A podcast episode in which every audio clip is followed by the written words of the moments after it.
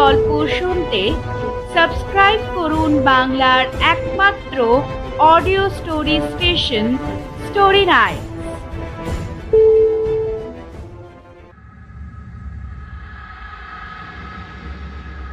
ভাবে ভরা চোখ আর বুকে ভরা দেহের প্রতি অসীম আকর্ষণে রমেশ বাড়ি নিয়ে এসেছিল একটি নর্তকীর পাষাণ মূর্তি। কিন্তু এই মূর্তি তার জীবনে ডেকে আনলো এক চরম অভিশাপ। কি সেই অভিশাপ? জানতে হলে শুনতে থাকুন বাংলার একমাত্র অডিও স্টোরি স্টেশন। স্টোরি নাইটসের আজকের নিবেদন লেখক হেমেন্দ্র কুমার রায় রচিত অভিশপ্ত মূর্তি।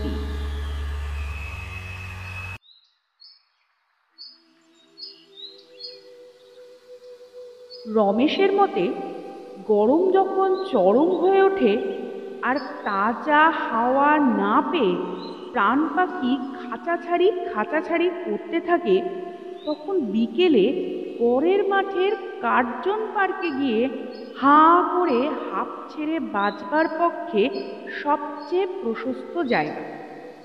অতএব তারা কয়েকজন বন্ধুতে মিলে প্রত্যেক দিন এই প্রশস্ত ও সহজ উপায় অবলম্বন করত। সেদিনও তারা কার্জন পার্কে গিয়ে জমা হয়েছিল। রমেশ ঘাসের উপর চাদর বিছিয়ে শুয়েছিল। যোগেশের বিড়িটা বারবার নিভে যাচ্ছে দেখে সে ক্রমেই চটে উঠছিল।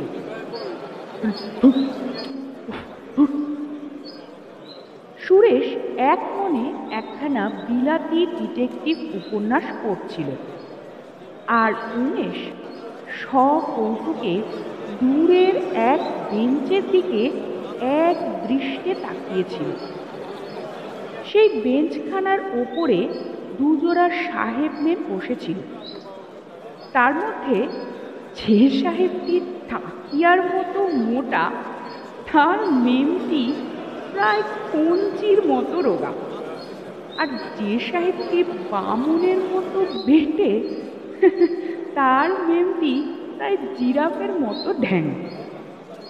এমন বিসদৃশ চার চারটি চেহারা এক জায়গায় দেখতে পাওয়ার সৌভাগ্য বড়ই দুর্লভ। হঠাৎ পিছন থেকে চেনা গলায় একজন বলল আরে আমি যে তোদের খুঁজে খুঁজে হয়রান হয়ে গেলাম রে। সবাই তাড়াতাড়ি ফিরে দেখল পরেশ। সবাই অমনি একসঙ্গে প্রশ্ন করল কিরে তুই না পুরী গিয়েছিলি? কবে ফিরলি কবে? জায়গাটা কেমন লাগল রে? আরও কোথাও গিয়েছিলি নাকি? পরেশ আগে এসে সকলের মাঝখানে বসল। তারপর বলল ভাই, আমার চারটে মুভি সুতরাং একসঙ্গে তোদের চার চারটে প্রশ্নের জবাব দেওয়া আমার পক্ষে অসম্ভব তাই এক এক করে বলছি, শোন। হ্যাঁ আমি পুরী গিয়েছিলাম। আজ সকালে ফিরেছি, জায়গাটা খুবই ভালো লেগেছে।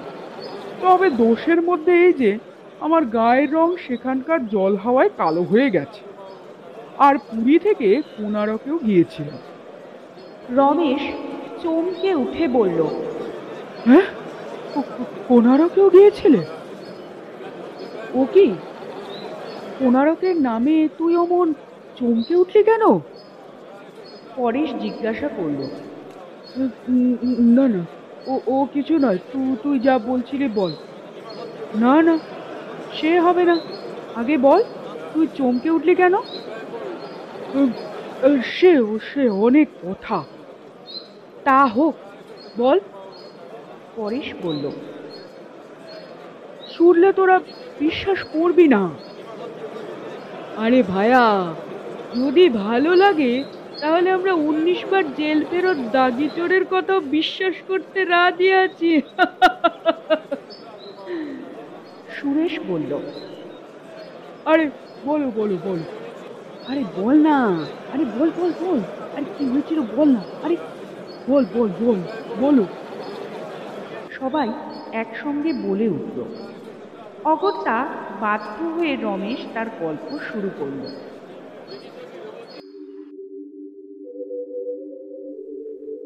অনেকদিন আগেকার কথা। আমরা কয়েকজন বন্ধুতে মিলে কোণারক দেখতে গিয়েছিলাম। কোণারকের মন্দিরের কথা তোরা অনেকেই জানিস। সুতরাং আমি আর মন্দিরের কথা বলব না। কোণারকের আশেপাশে মাঝে মাঝে দু চারখানা ছোট ছোট গ্রাম আছে। এসব গায়ে লোকজন খুব কম। যারা থাকে তারা হচ্ছে চাষাভূষ আর গোয়ালা শ্রেণি। কোণারক দেখতে যেদিন আমাদের আসবার কথা, সেই দিন বিকেলে আমরা এমনই একখানা গায়ের ধার দিয়ে বেরিয়ে ফিরছিলাম। কৌতূহলী চোখে এদিক ওদিক তাকাতে তাকাতে আসছি, হঠাৎ একটা গাছের তলায় মূর্তির মতো কি একটা নজরে ঠেকল। এগিয়ে গিয়ে দেখি সত্যি একটা পাথরের মূর্তি, তার নিচের দিকটা বালিতে পোতা।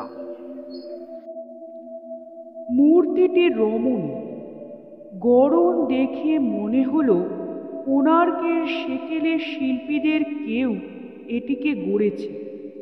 কেননা তেমন রূপে ভরা দেহ, হাসি ভরা মুখ, ভাবে ভরা বড় বড় চোখ, যে সে কারিগরের কল্পনায় সম্ভব হয় উড়িষ্যার প্রাচীন শিল্পের এটি একটা জ্বলন্ত নিদর্শন। এই রকম একটা মূর্তি এখানে অযত্নে পড়ে আছে কেন? দাঁড়িয়ে দাঁড়িয়ে অবাক হয়ে ভাবছি, এমন সময় দেখি একজন গ্রামবাসী শীষ দিতে দিতে পাশ দিয়ে যাচ্ছে। তাকে ডেকে জিজ্ঞাসা করলাম, ও ভাই ও ভাই শুনছো? আচ্ছা এই মূর্তিটা এখানে পড়ে আছে কেন বলো তো? উড়িয়া ভাষায় সে যা বলল, তার মর্ম বুঝলাম এই যে, গায়ের মধুসূদন শ্রীচন্দনের বাড়িতে এই মূর্তিটি আগে ছিল। কিন্তু সে মরে যাওয়ার পর তার ছেলেরা এটাকে এখানে ফেলে দিয়ে গেছে। কিন্তু ও ভাই, এ তার ছেলেরা এই মূর্তিটাকে এখানে ফেলে দিয়ে গেছে কেন তা কিছু জানো? তাকে জিজ্ঞাসা করলাম, অত্যন্ত কুণ্ঠিতভাবে লোকটি জানালো যে কেন সে তা জানে না, আর লোকটির মুখ দেখে মনে হলো সে যেন কি লুকোচ্ছে। তাকে বললাম আচ্ছা এই মূর্তিটার গা থেকে বালিগুলো সরিয়ে দিন তো বকশিস দেব। লোকটা কেমন শিউরে উঠে তিন হাত পিছিয়ে গেল। তারপর ভীরু চোখে মূর্তির দিকে তাকিয়ে বললে, সে পারবে না। আমার মনে হতে থাকল, মূর্তিটা যেন তার পাষাণ চোখ তুলে নীরব ভাষায় বলছে, আমাকে উদ্ধার করো। এই সমাধি থেকে আমায় উদ্ধার করো। উদ্ধার করো, আমায় উদ্ধার করো। সমাধি থেকে আমায় উদ্ধার করো। আমার মনটা ভরে গেল। অপূর্ব শিল্পের এই উজ্জ্বল রত্নটিকে যদি কলকাতায় নিয়ে যেতে পারি, তাহলে আমার বাড়ি আলো হয়ে উঠবে। পিছন ফিরে দেখি সে লোকটা আর নেই। হনহন করে সে গায়ের দিকে চলে যাচ্ছে। তারপর আমি আর আমার বন্ধুরা মিলে বালি সরিয়ে মূর্তিটাকে টেনে তুললাম। মূর্তিটা একটা নর্তকীর নগ্ন মূর্তি। এতক্ষণ মূর্তিটার অর্ধেক বালির ভিতরে ঢাকা ছিল বলে তার অপরূপ রূপ ভালো করে বুঝিনি। এখন তার সবটা দেখতে পেয়ে যেন চোখে তাক লেগে গেল। কি সুন্দর তার দাঁড়াবার ভঙ্গি। কি অপূর্ব তার হাত পায়ের সৌন্দর্য। একটা পাথরের মূর্তি যে এতটা জীবন্ত হতে পারে, আমি তা জানতাম না। আমার মনে হলো, শিল্পী যদি আর একটু চেষ্টা করত, তাহলেই এই মূর্তির মৌনব্রত ভঙ্গ হয়ে যেত।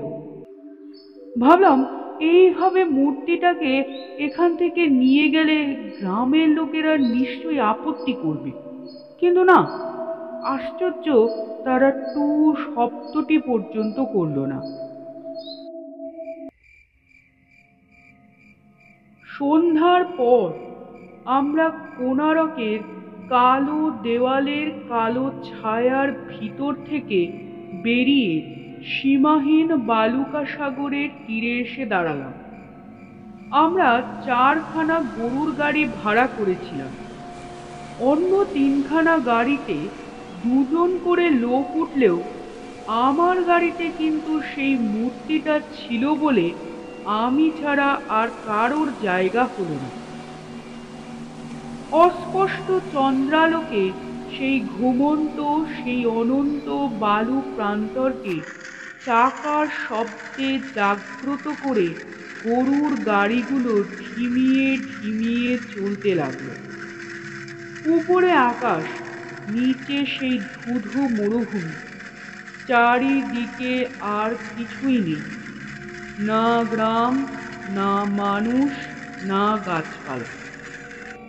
সারাদিন ধ্বংসস্তূপের মধ্যে ঘুরে ঘুরে দেহ, মন যেমন এলিয়ে পড়েছিল, আস্তে আস্তে গাড়ির ভিতরে দেহটাকে ছড়িয়ে দিলাম। আর আমার পাশেই নর্তকীর সেই পাষাণ মূর্তিটি স্তব্ধ মৃতদেহের মতো আড়ষ্ট হয়ে পড়ে রইল। ঘুমিয়ে ঘুমিয়ে এক অদ্ভুত স্বপ্ন দেখলাম। সেই পাষাণী নর্তকী যেন প্রাণ পেয়ে জ্যান্ত হয়ে উঠেছে। টানা টানা বিদ্যুৎ ভরা চোখ তুলে আমাকে দেখছে আর দাঁত দিয়ে ঠোঁট চেপে হাসছে।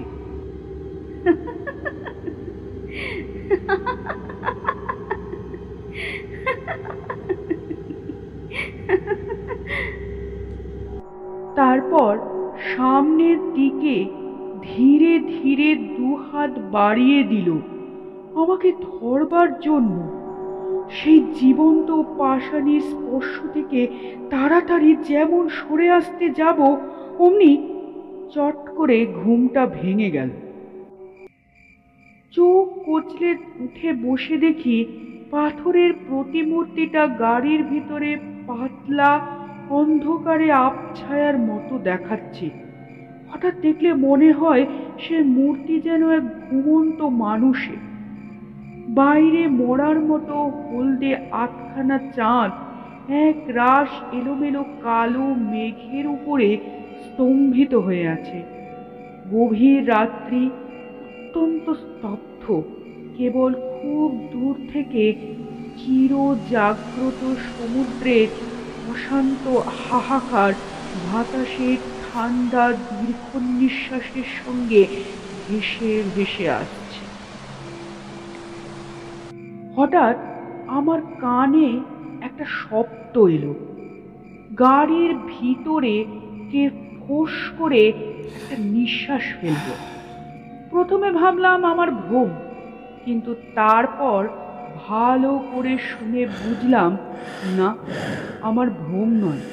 ভিতর থেকে নিশ্চয়ই কারোর নিঃশ্বাস শোনা যাচ্ছে। গাড়োয়ান ছোড়াটা তখন নেমে গাড়ির আগে আগে হেঁটে চলেছে। প্রতিমূর্তিটার দিকে তাকিয়ে দেখলাম, সে তেমনি স্থিরভাবে পড়ে আছে। ঝাঁ করে মনে হলো কোনারকের সেই গেও লোকটার রহস্যপূর্ণ আচরণের কথা। বকশিসের লোভেও সে এই মূর্তিটার গায়ে হাত দিতে রাজি হয়নি। এই মূর্তিটাকে নিয়ে কি কিছু গোলমাল রয়েছে? নইলে তাকে যাকে এত সুশ্রী তাকে অমন করে ফেলে দেওয়া হয়েছিল কেন গাছতলায়? নিঃশ্বাস তখনও উঠছে পড়ছে। শুধু তাই নয়, গাড়ির ভিতরে বিছানার তলায় খড় বিছানো ছিল। সেই খড়গুলো হঠাৎ খড়খড় করে উঠল।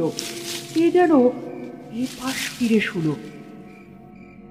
আমি ভূত মানি না, কিন্তু তবু কেন জানি না আমার বুকের কাজটা কেমন ছ্যাঁচ ছ্যাঁচ করে উঠল। গাড়ির ভিতর পানে চাইতে আর ভরসা হলো না। খালি মনে হতে লাগল যেন কার দুটো পাথরের চোখের থমথমে চাকুনি ধারালো ছুরির কনকনে ফলার মতো ক্রমাগত আমার পিঠের ওপর এসে বিচ্ছে আর বিচ্ছে শেষটা এমনই অস্বস্তি বোধ হতে লাগল যে আমি আর কিছুতেই সেখানে তিষ্ঠাতে পারলুম না।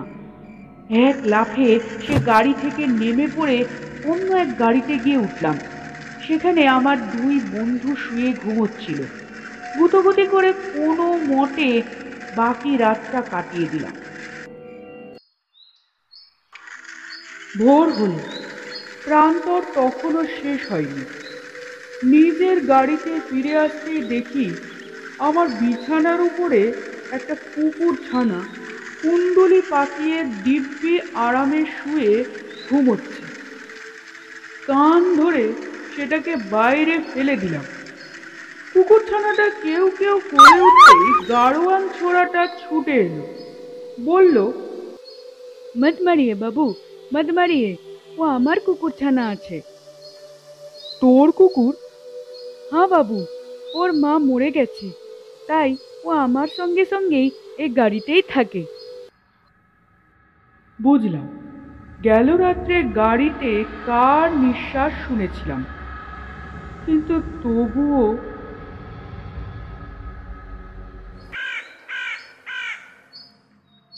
কলকাতায় এসে নর্তকীর সেই প্রতিমূর্তিকে আমার বাইরের ঘরের একটি ছোট টেবিলের ওপরে দাঁড় করিয়ে দিলাম। আমার স্ত্রী তাকে দেখার জন্য বাইরের ঘরে নেমে এলেন। অনেকক্ষণ খুঁটিয়ে খুঁটিয়ে ভঙ্গি ভরে ব্যঙ্গ করে তার দিকে চেয়ে বললেন কালামুখী তারাপাড়ার ঢং দেখো না তি ঠাস করে গালে এক চর। রমা মূর্তির গালে সকৌতকে একটি চর বসিয়ে দিলে কিন্তু সেই সঙ্গে সঙ্গেই সে আর্তনাদ করে দু পা পিছিয়ে গেল। আমি অবাক হয়ে দেখলুম তার মুখ একেবারে হ্যাকাশে হয়ে গেছে। কি- হলো? কি হলো রমা? অমন করে চিৎকার করে উঠলে কেন? আমার হাত আমার হাতেও কামড়ে দিয়েছে। কামড়ে দিয়েছে? খেপে গেলে নাকি? ওকে চর মারতেই ও যেন আমাকে কঠাস করে কামড়ে দিল। বিশ্বাস হচ্ছে না। এই এই দেখো এই দেখো আমার হাত থেকে রক্ত পড়ছে। হ্যাঁ তাই তো। রমার হাত দিয়ে সত্যি রক্ত বাড়াচ্ছে যে। হতভম্বের মতো মূর্তির দিকে চাইলাম। কিন্তু তখনই বুঝতে পারলাম আসল ব্যাপারটা কি। নর্তকের নাকের ডগাটি শিল্পী অত্যন্ত সূক্ষ্ম করে খুঁড়েছেন রমার হাত তার উপর দিয়ে পড়তেই আঁচড়ে গেছে আর কি। কিন্তু রমা বিশ্বাস করলে না। আমার মুখে সে আগেই শুনেছিল এই মূর্তিকে আমি কি করে কেমন অবস্থায় পেয়েছিলাম। সে বললে ও, একে যখন লোকে ফেলে দিয়ে গিয়েছিল, তখন এই আপদকে ঘাড়ে করে আর তোমার বাড়িতে আনবার কি দরকার ছিল বলো তো? স্ত্রীলোকের কুসংস্কার। আমি হেসে বললুম, যাও যাও, আর পাগলামি করতে হবে না, হাতে জল দাও গে, যাও। ভয়ে ভয়ে নর্তকীর দিকে তাকাতে তাকাতে রমা ঘর থেকে নীরবে বেরিয়ে গেল। আমিও কিন্তু কেমন ভ্যাবা চেকা খেয়ে নর্তকীর দিকে চেয়ে রইলাম। রূপের গর্বে ভরা হাসি আমার থেকে দুখানি নিটোল বাহু বাড়িয়ে দাঁড়িয়ে আছে। যেন কার অভিশাপে সে আজ নিশ্চল পাষাণে পরিণত হয়ে নিস্তব্ধ। নইলে ওই মুখের কলহাস্যরলে এবং ওই চরণের নুরুনু নিক্ষণে এখনই আমার ঘর পূর্ণ হয়ে উঠল বিনোদকে তোমরা সকলেই জানো বোধ হয় এখন তার যে ভয়ানক দশা হয়েছে, তার জন্য দায়ীকে জানো? নর্তকীর ওই প্রতিমূর্তিটা।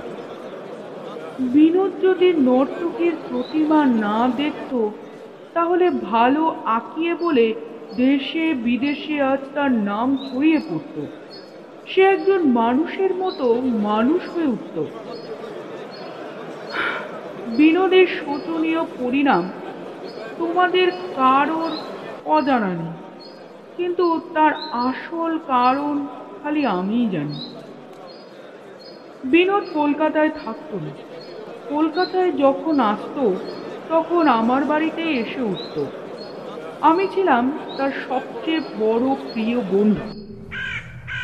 সেবারে কলকাতায় এসে দেবদাসীর এই প্রতিমূর্তিটা দেখে সে আনন্দে একেবারে বিভোর হয়ে পড়ল।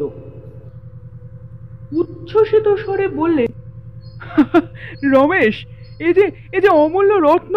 বন্ধু, তুমি লাখ টাকা পেলেও আজ আমি এত খুশি হতাম না। বিনোদ কাছে দূরে আশপাশ সম্মুখ ও পিছন থেকে নানা রকমে ঘুরিয়ে ফিরিয়ে মূর্তিটাকে দেখল।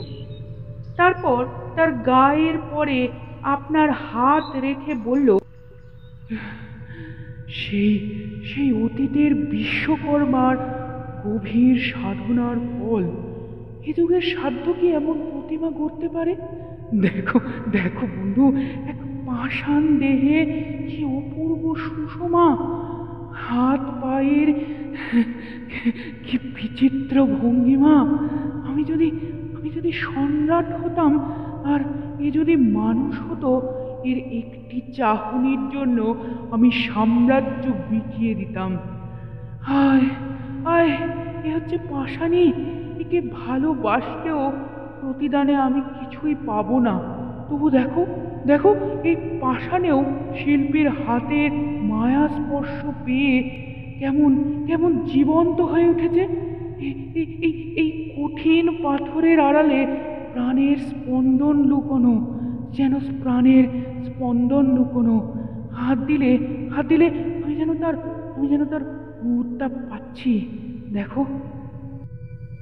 এই বলে বিনোদ সেই প্রতিমার গায়ে হাত দিয়ে কোনো মুহূর্তেই বিদ্যুতের মতো হাতখানা গুটিয়ে হতভম্বের মতো দাঁড়িয়ে রইল। আচমকা তার এই ভাবান্তর দেখে আমি আশ্চর্য হয়ে জিজ্ঞাসা করলাম "এ- এ, কি হলো? কি কি হলো? বিনোদ কি হলো? তুমি অমন করছ কেন? কি ব্যাপার? বিনোদের মুখ থেকে খানিকক্ষণ কোনো কথা বের হলো না। তারপর একবার সেই মূর্তির দিকে আর একবার আমার দিকে ফ্যাল ফ্যাল করে চেয়ে আমতা আমতা করে বললে, এটা এটা কি সত্যি? কি কি সত্যি হে? দেখো দেখো রমেশ, এই মূর্তির গায়ে যেমনই হাত রাখলুম, অমনি আমার কি মনে হলো জানো? কি মনে হলো? ওর দেহের ভিতর থেকে হৃৎপিণ্ডটা যেন টুকটুক করে নেচে উঠল। আমি উচ্চস্বরে হেসে বললুম মূর্তিটা দেখে তোমার এত আনন্দ হয়েছে যে তুমি একেবারে বাহ্য জ্ঞান হারিয়ে ফেলেছো, বিনোদ। বিনোদ প্রতিমার গায়ে আবার হাত দিয়ে একটু হেসে বললে হ্যাঁ হ্যাঁ তাই বটে, আমারই আমারই ভ্রম। কই, এখন তো আর মনে হচ্ছে না, এখন তো দেহ স্তব্ধ। স্থির মৃত্যুর মতো শীতল। তারপর তারপর থেমে একটা দীর্ঘশ্বাস ফেলে আবার বললে হায় রে হায় রে পাষাণকে কি বাঁচানো যায়? তা যদি পারতুম, তাহলে আমরা আমরা শিল্পীরা আজ শত শত নিখুঁত আদর্শ মানুষ গড়ে সমস্ত সংসারকে সুন্দর করে তুলতে পারতুম। আমার একটা বদ অভ্যাস আছে। রাত অন্তত দেড়টা দুটো না বাজলে সহজে আমার ঘুম হয় না। প্রথম রাতটা আমি বই টই পড়ে কাটিয়ে দিই। সে রাত্রে যখন পড়ার সাঙ্গ করে উঠলাম, ঘড়িতে তখন দুটো বাজতে দশ মিনিট। আলো নিভিয়ে শুতে যাচ্ছি, এমন সময় বারান্দায় কার পায়ের শব্দ পেল। এত রাত্রে জেগে কে? একটু আশ্চর্য হয়ে জানলা দিয়ে মুখ বাড়িয়ে দেখি বিনোদ বারান্দায় ঘুরে বেড়াচ্ছে। বারান্দার এদিক থেকে ওদিক পর্যন্ত সে অস্থিরভাবে বেড়াচ্ছে। সে রাত্রে গরমটা পড়েছিল কিছু অতিরিক্ত। ভাবলাম গরমে বোধহয় তার ঘুম ভেঙে গেছে, তাই সে বাইরে হাওয়া পাওয়ার জন্য বেরিয়ে এসেছে। এই ভেবে তাকে আর না ডেকেই আমি শুয়ে পড়লাম। পরদিন সকালবেলায় বিনোদের সঙ্গে যখন দেখা হলো বললাম কি বিনোদ? কাল রাত্রে ভালো ঘুম হয়নি বুঝি? সে বিস্মিত স্বরে বললে "এ- এ- এ, তু- তুমি তুমি জানলে কি করে? আমি বললাম কাল রাত দুটোর সময় তুমি যখন বারান্দায় ঘুরে বেড়াচ্ছিলে, আমি তখন জেগেছিলাম। বিনোদ আমার কাছে সরে এসে খুব মৃদু স্বরে বললে, ভাই ভাই, কাল এক আশ্চর্য স্বপ্ন দেখেছি।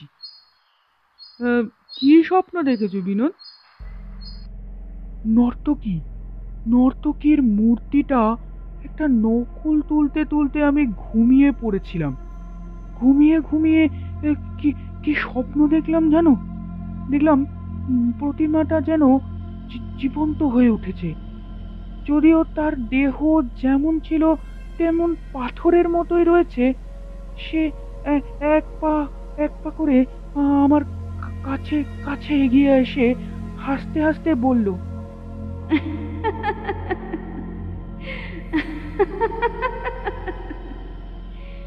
তোমার কথা আমি শুনেছি তুমি আমাকে ভালোবাসতে চাও না? আমি বললুম আমি বললাম হ্যাঁ।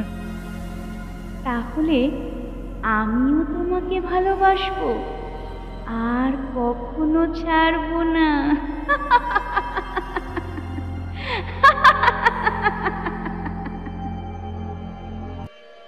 এই বলে সে আমাকে প্রাণপণে আলিঙ্গন করলে, তার সেই শক্ত পাথরের হাতের চাপে আমার দম যেন আটকে আটকে আসতে লাগল। আমি জোর করে যেমন তার হাত ছাড়াতে যাব, অমনি অমনি ঘুম ভেঙে গেল। তারপর আর কিছুতেই আর ঘুম আসে না। সেই বিদঘুটের স্বপ্নের কথা কোনো মোটেই আর আর আমি আর আমি ভুলতে পারছি না। সেটা নিয়ে ভাবতে ভাবতে মাথাটা মাথাটা যেন কেমন গরম হয়ে উঠল। শেষে ঘর থেকে বেরিয়ে এলুম। কাল সারাটা রাত অনিদ্রায় কেটেছে ভাই। কোনারকের প্রান্তরে আমি যে স্বপ্নটা দেখেছিলাম, সেটা অনেকটা এই ধরনের আমার বুকে কি একটা বিপদের ভয় গুড়গুড় করে উঠল। তবে কি সত্যি সত্যি এই মূর্তিটার ভিতরে অস্বাভাবিক কিছু আছে? একটু উত্তেজিত স্বরে বললুম বিনোদ বিনোদ, ও ঘরে তুমি আর শুও না। আমার স্বরে চমকে উঠে বিনোদ বললে কেন বলো দেখি রমেশ? নিজেকে সামনে নিয়ে বললাম তুমি ও মূর্তিটার কথা বড় বেশি ভাবছ। হয়তো আজও তুমি ওকে আবার স্বপ্নে দেখবে? বিনোদ হাসতে হাসতে বলল দেখলুমই বা তাতে কি হয়েছে? স্বপ্ন তো আর সত্যি হয় না। সেই শেষ। তাকে আমি আর কখনো হাসতে দেখলাম না।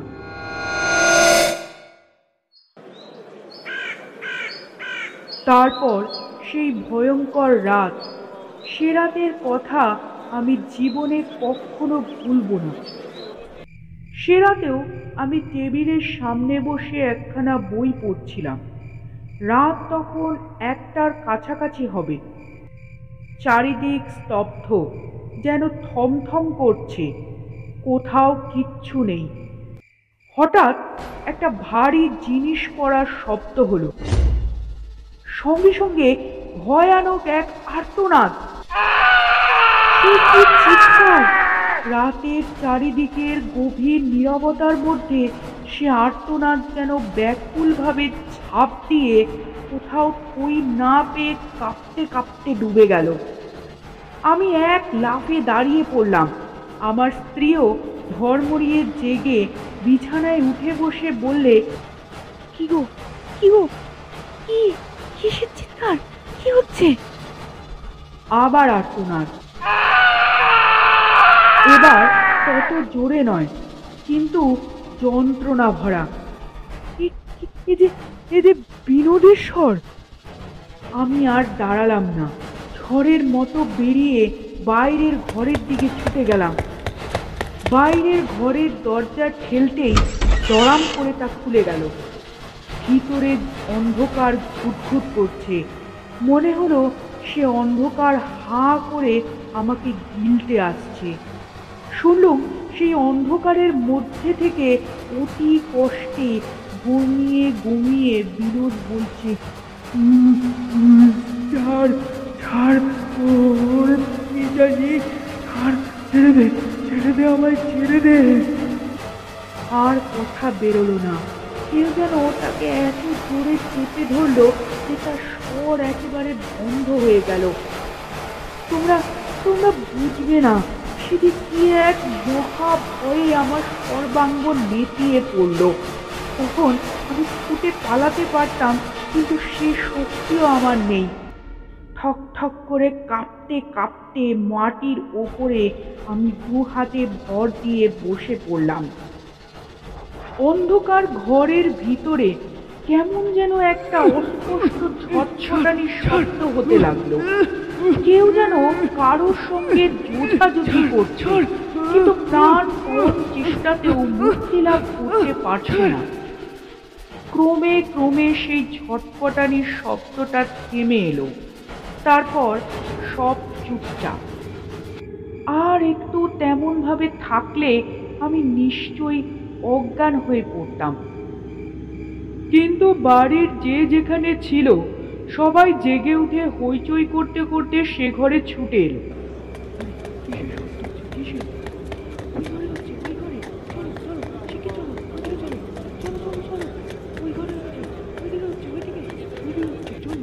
আলো দেখে আমার আচ্ছন্ন ভাবটা ধীরে ধীরে কেটে গেল।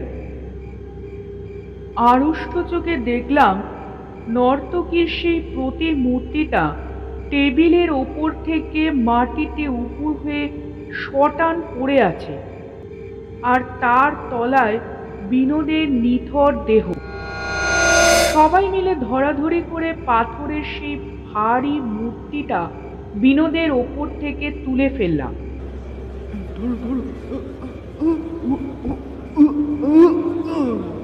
বিনোদের বুকে হাত দিয়ে দেখলাম সে বেঁচে আছে। তখনই ডাক্তার ডাকা হলো। সেই মূর্তিটার চাপে বিনোদের দেহের খানিকটা অংশ থেতলে গিয়েছিল।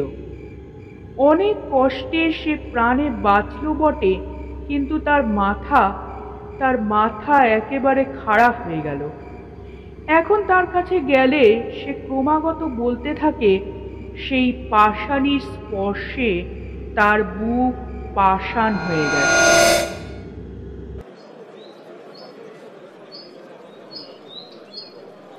রমেশ চুপ করল। খানিকক্ষণ শ্রোতারা কেউ কোনো কথা বলল না।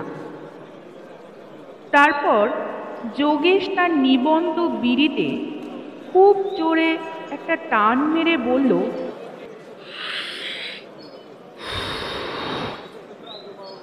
তারপর সেই লক্ষ্মী ছাড়া মূর্তিটার কি হলো? রমেশ বলল, তাকে ভেঙে গুঁড়ো করে ফেলে দিয়েছি। সুরেশ বলল "আহ, সেটা সেটা নিশ্চয়ই ভৌতিক মূর্তি নইলে? রমেশ বাধা দিয়ে বলল না আমি ভূত মানি না। তবে বিনোদের অমন দশা হলো কেন? মূর্তিটা বোধহয় কোনো গতিকে তার ঘাড়ের ওপর গিয়ে পড়েছিল। এর মধ্যে ভৌতিক কি আছে? তবে তবে সেটা ভাঙলে কেন?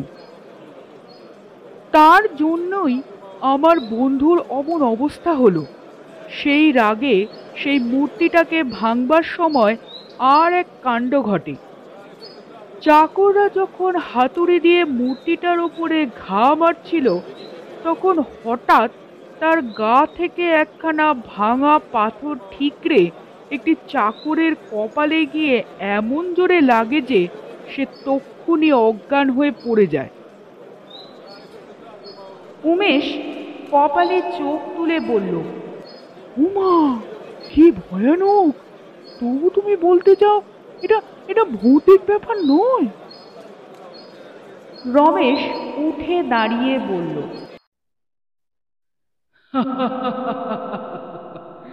না, আমি ভূত মানি না।